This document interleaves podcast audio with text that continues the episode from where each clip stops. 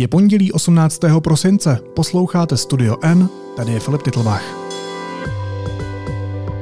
Dnes o tom, jestli jsme připraveni na nový globální pořádek.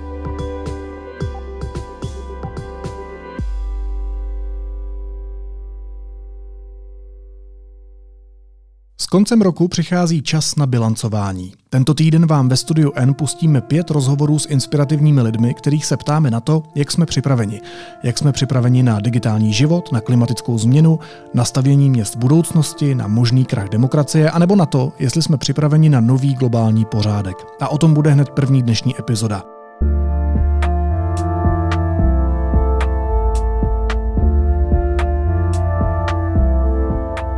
Brutální snaha Ruska pokořit Ukrajinu ukázala, že globální karty jsou let kde rozdané jinak, než bychom si my v Evropě přáli. Na východ od nás začíná Moskva blednout před Pekingem, který trpělivě míří za svým stoletým cílem stát se pánem světa. A do popředí spěchá Indie a Pacifik stoupá nad Atlantikem. Slovo má kolegyně ze zahraniční redakce Magdalena Slezáková, která se na konferenci N ptala politického geografa, pedagoga a publicisty Michaela Romancova. Pověz mi, Michale, eh, já většinou, když dělám s někým rozhovor, tak eh, si nerada píšu otázky dopředu a většinou si připravím tu první otázku. Tak když jsme se bavili eh, minulý týden, dělali jsme si nějakou rámcovou přípravu, tak jsem říkala, že ti tu otázku potom sdělím. A nicméně postarala se mi o ní úplně jako dar z čistého nebe naše paní ministrině obrany. Má smysl, abychom vystupovali z OSN? Dobrý den eh, všem.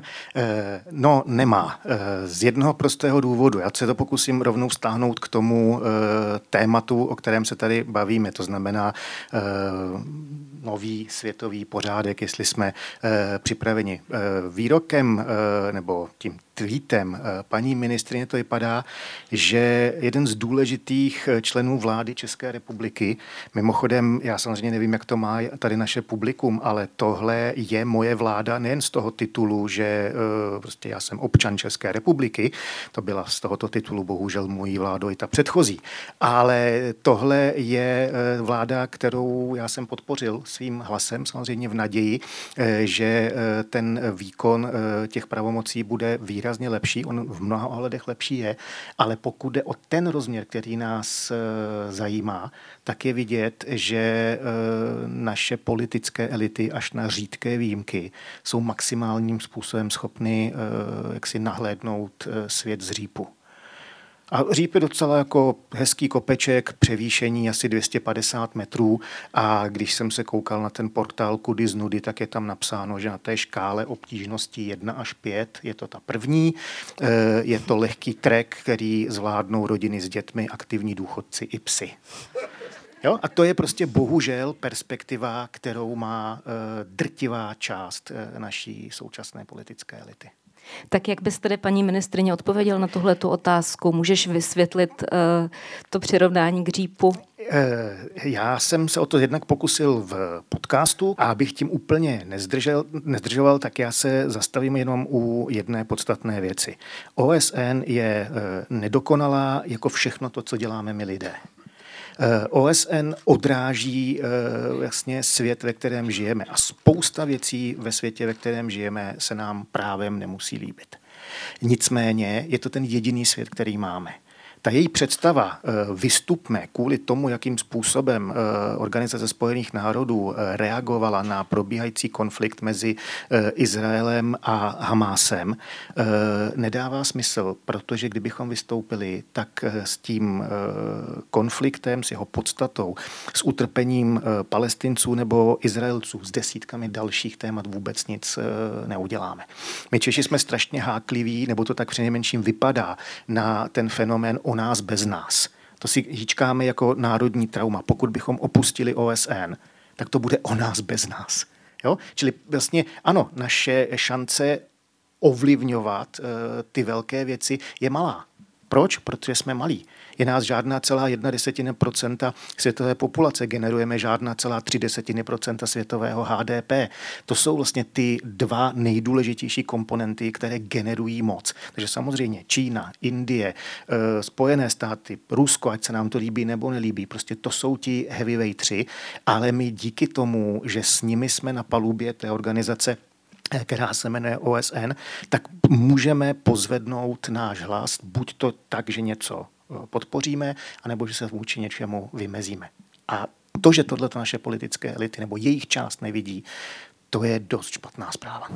No někdo by mohl namítnout, že právě na tom valném schromáždění, kde se hlasovalo o té rezoluci, že vlastně těch, eh, těch zemí, které jsou tam zastoupeny, nebo těch hlasů je hodně a že na papíře by to mělo být tak, že nezáleží na tom, jak země je velká nebo malá, ale zkrátka každá má svůj uh, zcela rovnocený hlas. Uh, jak když se podíváš do, vlastně do útrop fungování OSN, jak se tahle ta, tahle ta lepá vzletná myšlenka odráží v praxi? Tam jsou přítomny zároveň dva principy. Je to princip rovnosti všech, eh, to je na půdě valného schromáždění a tenhle ten je úžasným způsobem skombinovaný eh, s tím exkluzivním právem eh, těch pěti velmocí, které svého času vyhrály druhou světovou válku. A vlastně jakékoliv, jakýkoliv systém mezinárodních stavů, zejména potom ten systém globální, který tady máme, řekněme, posledních 100-150 let, tak buď to v něm budou hrát roli jenom ti silní, a nebo se ti silní mohou nějakým způsobem radit s těmi slabšími. Nic lepšího jako fungovat nemůže. Skutečně ta představa, že bez ohledu na to, eh, jak jste velký, jak jste silný, eh, tak eh, jak si každý vás bude brát jako sobě rovného, to je sice hezká utopická myšlenka, ale je to jenom utopie. Čili ano, OSN funguje tak, že ve valném schromáždění jsme si všichni rovni, ale nakonec rozhoduje Rada bezpečnosti, respektive těch jejich pět eh, exkluzivních, exkluzivních eh, členů. Není to eh, ideální, ale je to to jediné schůdné. Ty jsi použil zajímavé slovo, že radit se. Ty silnější se mohou radit s těmi slabšími. Není to tak trochu eufemismus, protože vlastně um, řada těch, jak ty jsi řekl, menších zemí hlasuje kolikrát jako stejně asi každá země eh, s ohledem na svoje vlastní eh, zájmy. Eh, ty zájmy kolikrát jsou vykoupeny právě tou, jak ty si řekl, radou, ale možná někdo jiný by to nazval nějak trochu jinak. Možná třeba je uplácení, ať už nabíde teda finanční podobu nebo jakoukoliv jinou. Jasně, tohle to se tam děje, ale zase prostě to je realita našeho světa. Když se stačí podívat na to, jakým způsobem je vykonávána moc uvnitř jednotlivých států. My máme máme to obrovské štěstí, že Česká republika přes všechny své nedostatky je eh, otevřená pluralitní demokratická společnost a všechno to, co si teď eh, jak si vztáhla k OSN, tak to samozřejmě funguje i dovnitř České republiky. Jasně, že by bylo optimálně, aby to fungovalo jinak, ale buď to přijmeme eh, to, že žijeme v reálném světě a ne v nějakém světě teda v úvozovkách růžovém v nějakém lalalendu, eh, a nebo se budeme upínat teda k těm normativní eh, jako úžasným ideálům, ale pak dopadneme zaručeně špatně. V Lalandu byla aspoň hezká hudba. Tak. Ale um, ta OSN vlastně jako taková vznikla po druhé světové válce a říkal si, že něco odráží a svým způsobem také odráží nebo odrážela v té své prvotní podobě ten uh, já teda nerada používám slovo po, pořádek globální nebo světový řád, což je teda paradoxní, protože to máme v názvu, ale botiž uh, odrážel zkrátka to rozložení světa, jaké vzniklo ze druhé světové války, potom možná potvrzené ještě po konci studené války. Uh, funguje takhle pořád ještě a tady bych se už ráda potom dostala k tomu, jestli se teda to těžiště nějak nepřesouvá od uh, toho, dejme tomu řádu, kterým uh, Eh, směr, usměrňovali, abych použila správné slovo, Spojené státy? Eh, určitě máš pravdu. Eh, tou výhodou, které tam, která tam na začátku byla, bylo to, že proběhnul konflikt, vůbec ten nejhorší konflikt zaznamenaný v lidských dějinách a ten konflikt jednoznačně ukázal, kdo jsou vítězové a kdo jsou poražení ty státy, které rozpoutaly druhou světovou válku, primárně teda e, Německo, Itálie a Japonsko, nebo kdybych měl jít chronologicky, tak Japonsko, Itálie a Německo, e, tak to byly strašně silné země dokázali prostě ten svět skutečně jako změnit velmi podstatně. V důsledku jejich aktivit zůstaly stovky milionů mrtvých lidí. Na druhé straně byli vítězové. Otázkou je, kdo jsou vítězové a případně poražení dneska. Jo, to znamená, tuhle tu, jakoby, tuhle tu jistotu my tady v tenhle okamžik e, nemáme.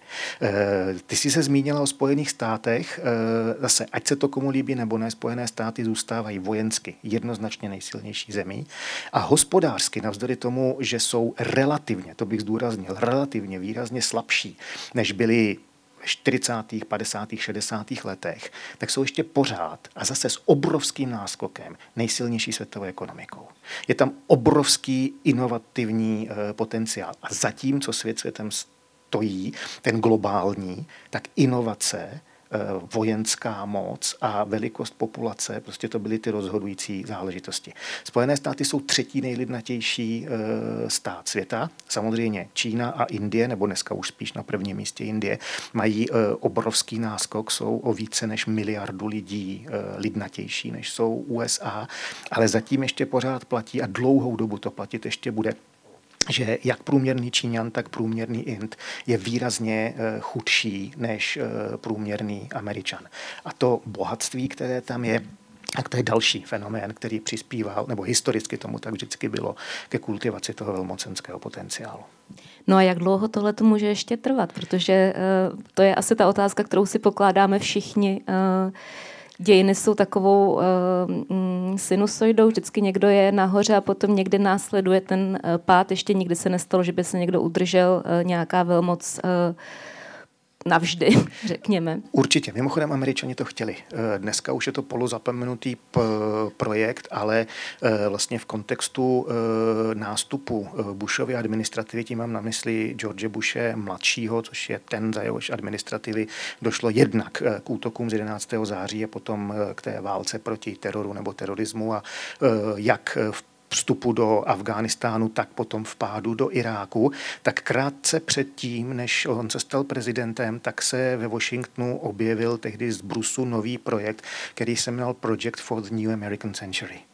A to byl velmi vlivný, eh, špičkovým způsobem, jako pokud jde o expertízu, vybavený, eh, perfektním způsobem zafinancovaný think tank, kde kolem 25 čelných představitelů potom zastávalo nejrůznější eh, pozice v Bushově administrativě.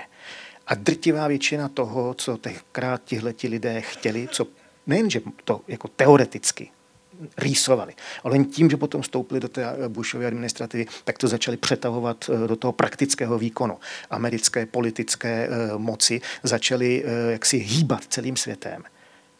A ukázalo se, jako, že to šlo celé úplně jako do kopru. Eh, oni byli motivováni něčím, co jim bez pochyby leželo na srdci a to je udržet americkou moc eh, minimálně na dalších 100 let a nepovedlo se to vlastně v okamžiku, kdy končila eh, Bushová administrativa, tak sice ten mocenský potenciál, ekonomický potenciál, lidský potenciál Spojených států tady byl, ale například Spojené státy se tehdy staly bezkonkurenčně nejméně populární zemí na světě. Řada států světa, včetně třeba našich sousedů v Německu, eh, vnímala tehdejší Spojené státy kvůli tomu, jakým způsobem Bushová administrativa fungovala, jako větší hrozbu pro světový mír než třeba Irán nebo eh, Severní Koreu. Dneska díky tomu, že Spojené státy státy jsou demokratické, se tam ty eh, administrace eh, prostě střídají, tak eh, už jejich postavení a pozice a, a percepce ze strany těch ostatních je jiná. Mimo jiné třeba taky proto, že jejich tehdejší chování přispělo k tomu, že se zaprvé odbrzdilo Rusko, se všemi těmi negativními důsledky pro nás jako jednoznačně nejdůležitější je ruská válka na Ukrajině. V tu dobu extrémním způsobem zesílila hospodářsky Čína, a stala se tím v tento okamžik jednoznačně největším a potenciálně z toho amerického pohledu nejnebezpečnějším vyzývatelem jejich moci. No ono, ty, eh, ty nesympatie ke Spojeným státům pořád eh, v mnoha zemích eh, mimo západ přetrvávají. Vzpomínám si, jak se zmínil Bushe mladšího, jak tehdy, když po něm v Iráku hodili, hodil nějaký ten novinář tu botu, tak dokonce potom ty boty byly hrozný hit a prodávaly se, přezdívalo se jim bye bye Bušky. Takže tam to, ale tu Čínu třeba ty, jak jsi říkal, ten, těch sto let udržet se u moci a tak, tak ty stoleté cíle, to jsou takové, to je takové hezké kulaté číslo, um, Nebudeme se teďka asi zastavovat úplně u toho, uh, jak moc hospodářsky Čína vzrostla díky uh, různým intervencím ekonomickým ze strany západu. Pojďme teďka se teda přenést uh, z Washingtonu do Pekingu, kde se před několika týdny uh, třásli rukou uh, Vladimir Putin se Xi Jinpingem a když se loučili, tak si tak jako ještě jednou bratrsky po, po, potřásli pravicí dobří přátelé už po mnoho let. A si řekl Putinovi, a teď cituji doslova, Nyní se při, přímo, přímo teď se odehrávají změny, změny, které jsme ještě v těchto stoletech neviděli, za uh, těch sto let. Uh, a my jsme ty, kteří společně tu změnu pohánějí. Um, jak bys okomentoval tahle ta slova? A opravdu to, ten, um, dejme tomu, rukou podání a ten bratrský stisk je tak silný, jako se prezentuje? Eh, já se k tomu hned dostanu, ale jednu krátkou odbočku eh, k těm stoletům. Eh, nevím, jestli si to uvědomujete, ale když jste chodili do školy, tak jste určitě měli k dispozici historický atlas. A v historickém atlase, nebo dějepisný atlas, tak v těch atlasech jsou mapy. A velice často tam je mapa třeba svět v době římského impéria. Římské impérium, řekněme, bylo na vrcholu své moci 500 let. Na jedné jediné mapě máme zdrcnutý e, vývoj za 500 let. Jo? Nebo Evropa od pádu Říma do začátku renesance tam prostě nemáte vůbec šanci do té mapy, dejme tomu, vtěsnat, co všechno se tam stalo. A já, když přednáším o těchto těch věcech svým studentům, tak jim ukazuju eh, jeden eh, atlas, kde právě proto, že těch sto let je takových jako hezkých, kulatých, tak začínáme symbolicky v roce 0 a první mapa pokrývá svět od roku 0 do roku 99, druhá od roku 100 eh, do roku 200 a takhle se jede až do současnosti. A co je strašně zajímavé, když se podíváme na to, jak vypadala Evropa v roce 1900 a jak vypadá Evropa v roce 2000, tak si uvědomte, že na té mapě není první světová válka, fašismus, nacismus, ruská bolševická revoluce, druhá světová válka, není tam sovětský svaz, nic takového tam není a stoupíme rovnou do roku 2000, kdy už se tohle všechno rozsypalo. Jo, to je přece jako naprosto nesmyslný pohled. Čili upínat se k tomu 100 let, 150 let, tisíc let, to je ještě lepší, že jo. Hitler žvanil o tisícileté říši, eh, Putin teďka pořád eh, mluví o tom, že ruská kultura je tisíciletá a tak dál. To jsou house numera které reálně nám spíš jako zastírají tu podstatu, než aby nám něco uh, osvětlovali. A teď pojďme k soudruhům Putinovi a Eh, Xi Jinpingovi. Eh, to, že tohle to deklarují, to neznamená, že se tak děje. Eh, vztah mezi Ruskem a Čínou je zásadně asymetrický.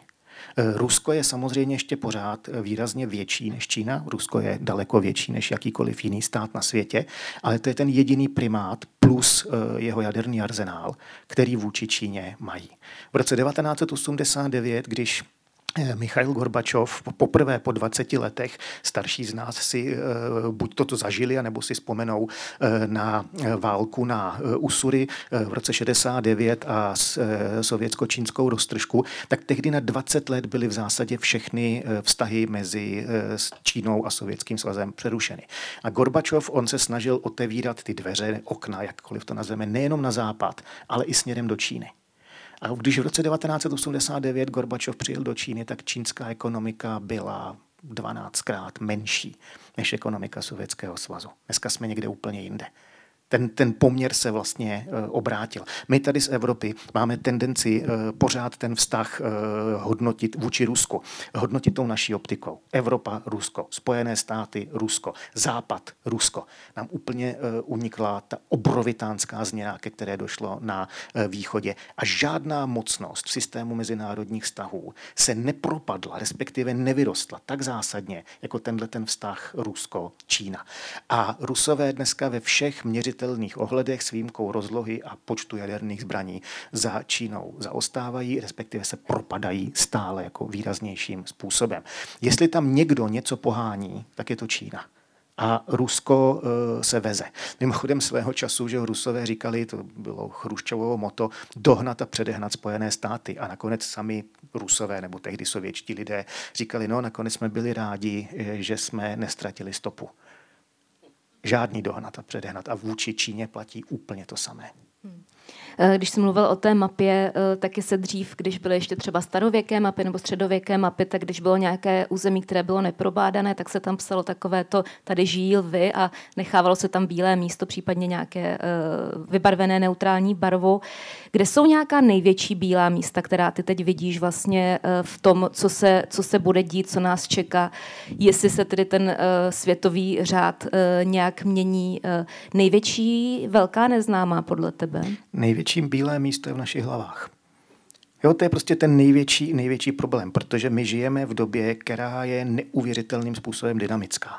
Eh, průmyslová revoluce eh, jako změnila ve velmi krátkou, za velmi krátkou dobu, za nějakých jako 80 let, totálně změnila distribuci moci ve světě, protože do té doby malé, eh, v zásadě mocensky, nepříliš disponované evropské země, tak najednou si nejenom mohli dovolit, jako, jak se říká, z očí do očí hledět takovým gigantům, jako je Indie nebo Čína, ale dokonce jsme je dokázali, nebo ne my, ale Britové, Francouzi a ti další, eh, jsme je dokázali mocensky jako přetlačit. A to je svět, ve kterém žijeme dnes a tvrdí se, že ty změny, které probíhají dnes, změny, v, mm, které jsou vlastně taženy tou IT revolucí a biotechnologickou revolucí a tak dále tak podobně, že jsou snad až 300 krát rychlejší. A my si prostě tohle to neuvědomuje. Tvrdí se, eh, že ty tady máš eh, mobilní telefon, jeden z každý z nás ho má eh, v kapse. Tvrdí se, že, že jakoby počítač, který tohle to je, eh, protože to vlastně nic jiného není, že eh, je vlastně výkonnější než počítače, které v roce 1969 dostali člověka na měsíc. A dneska je to prostě takováhle jako malinká, malinká vlastně subtilní, uh, subtilní uh, věc. Je neuvěřitelný fofr. A myslím si, že ani ti nejkvalifikovanější uh, a nejlépe informovaní lidé vlastně nejsou schopni všechny ty změny, které jsou vlastně v jeden okamžik pochopit, uchopit a podle toho se začít, začít chovat. No a co s tím teda? To je taková hloupá otázka, ale ptám se eh, jako eh, člověk, který to neví.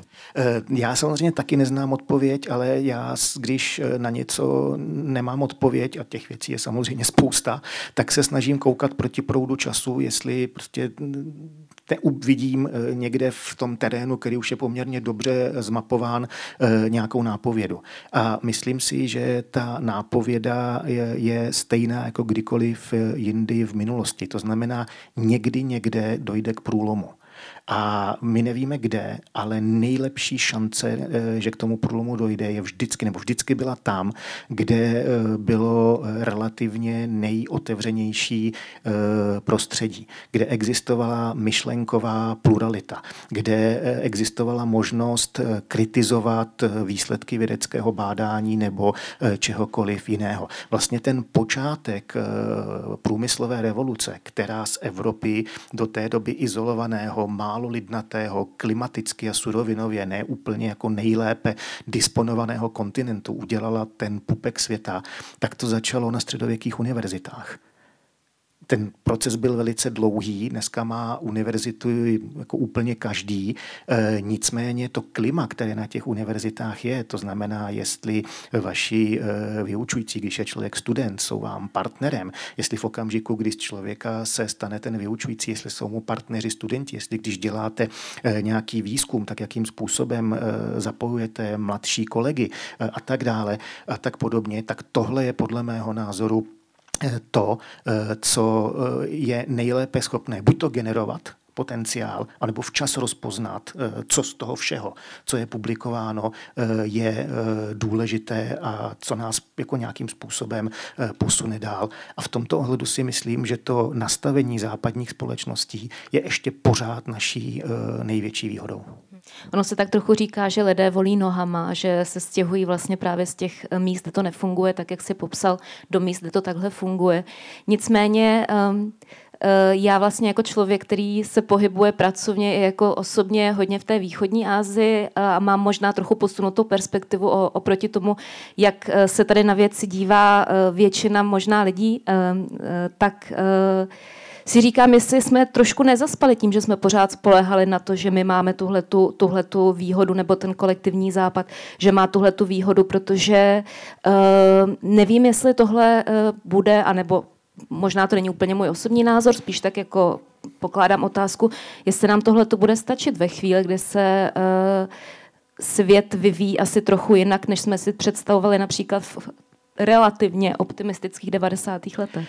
Určitě. Eh, myslím si, že tohle je strašně důležitá eh, jako poznámka nebo otázka, eh, ale už jenom to, že ji kladeš a já se nějakým jako neumětelským způsobem pokusím odpovědět, tak nás to vrací jako tam na ten začátek. Nejsem si jistý, jestli by takováhle otázka, která by spochybňovala pohled vedený z perspektivy té které země, eh, mohla zaznít v Číně. V Rusku už dneska jednoznačně, jednoznačně ne. A e, takže já si myslím, že ano, my si klademe otázky, hledáme na ty e, otázky odpovědi. To hledání těch odpovědí je komplikované a velmi často ta odpověď je taková, že se nám nelíbí. Ale tohle to jsou přesně ty věci, eh, které musíme eh, překonat a já se tady vrátím zpátky. To je jakoby eh, ten jakoby můj bytostný optimismus, že prostě v pluralitních společnostech se nakonec vždycky podaří najít řešení lhostejno jak komplikovaného problému. Ony v Číně ty otázky za, zaznívají, ale potom otázka další, co se stane s člověkem, který položí, anebo s tou otázkou, že vlastně uh, uh, ten senzorní aparát je tak nepřehledný, že teď jsem nedávno četla, že um, podle nějaké analýzy čínského internetu odhalili, že existuje více než 500 blokovaných přezdívek, eh, co Čí, Číňané na internetu používají pro si Chinga, včetně Cezar, eh, Nový císař nebo nějakých snad 30 variací na medvídka pů, ale to už se tam dneska člověk nedočte, protože to velice rychle zmizí.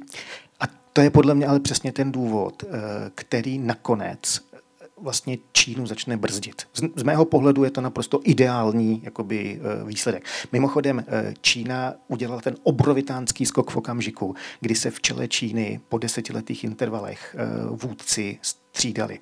Si tím Pching tohleto změnil a já mu držím palce, ať je tam až do smrti. Protože čím delší dobu tam bude, tím líp pro nás. A co Číňani?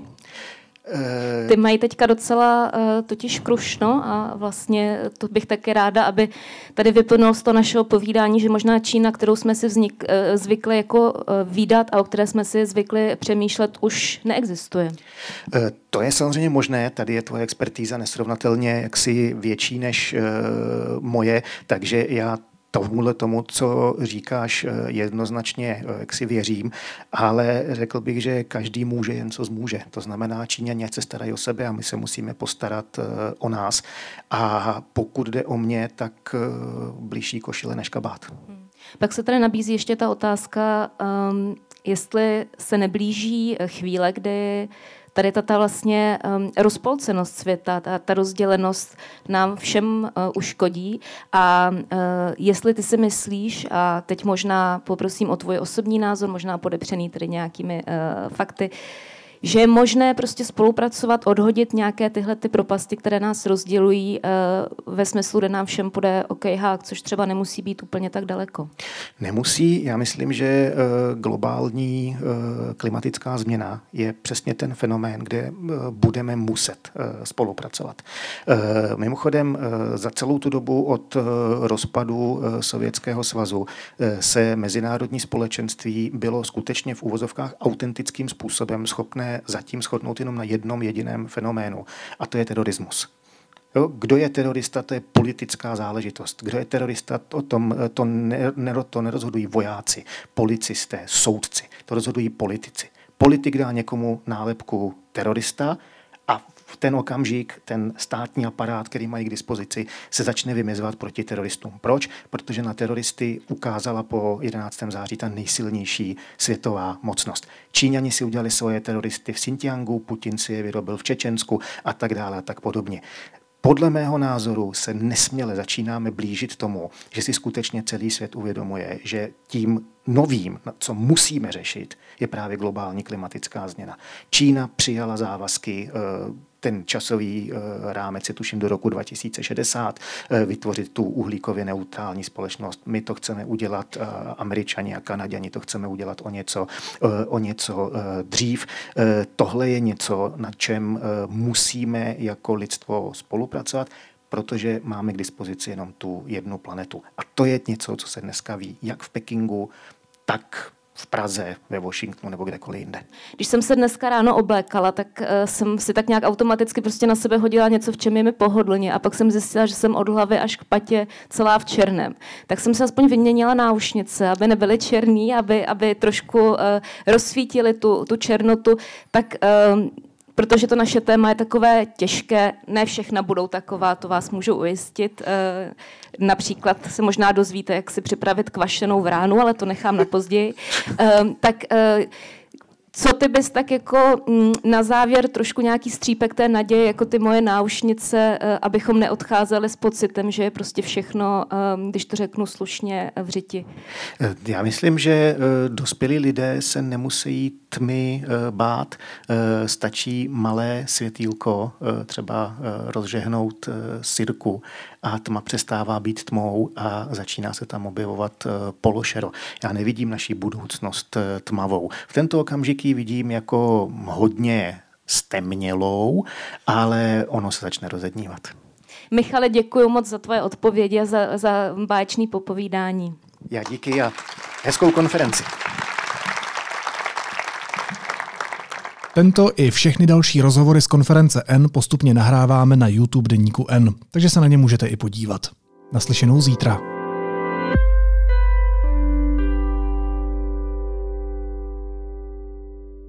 Hledáte originální dárek pro milovníka kávy? V novém studiu pražírny Mama Coffee jsme pro vás otevřeli kurzy alternativních příprav nebo domácího espressa. Udělejte radost kávou s příběhem, abyste si ji mohli vychutnat v té nejlepší možné kvalitě doma nebo na cestách. www.mamacoffee.cz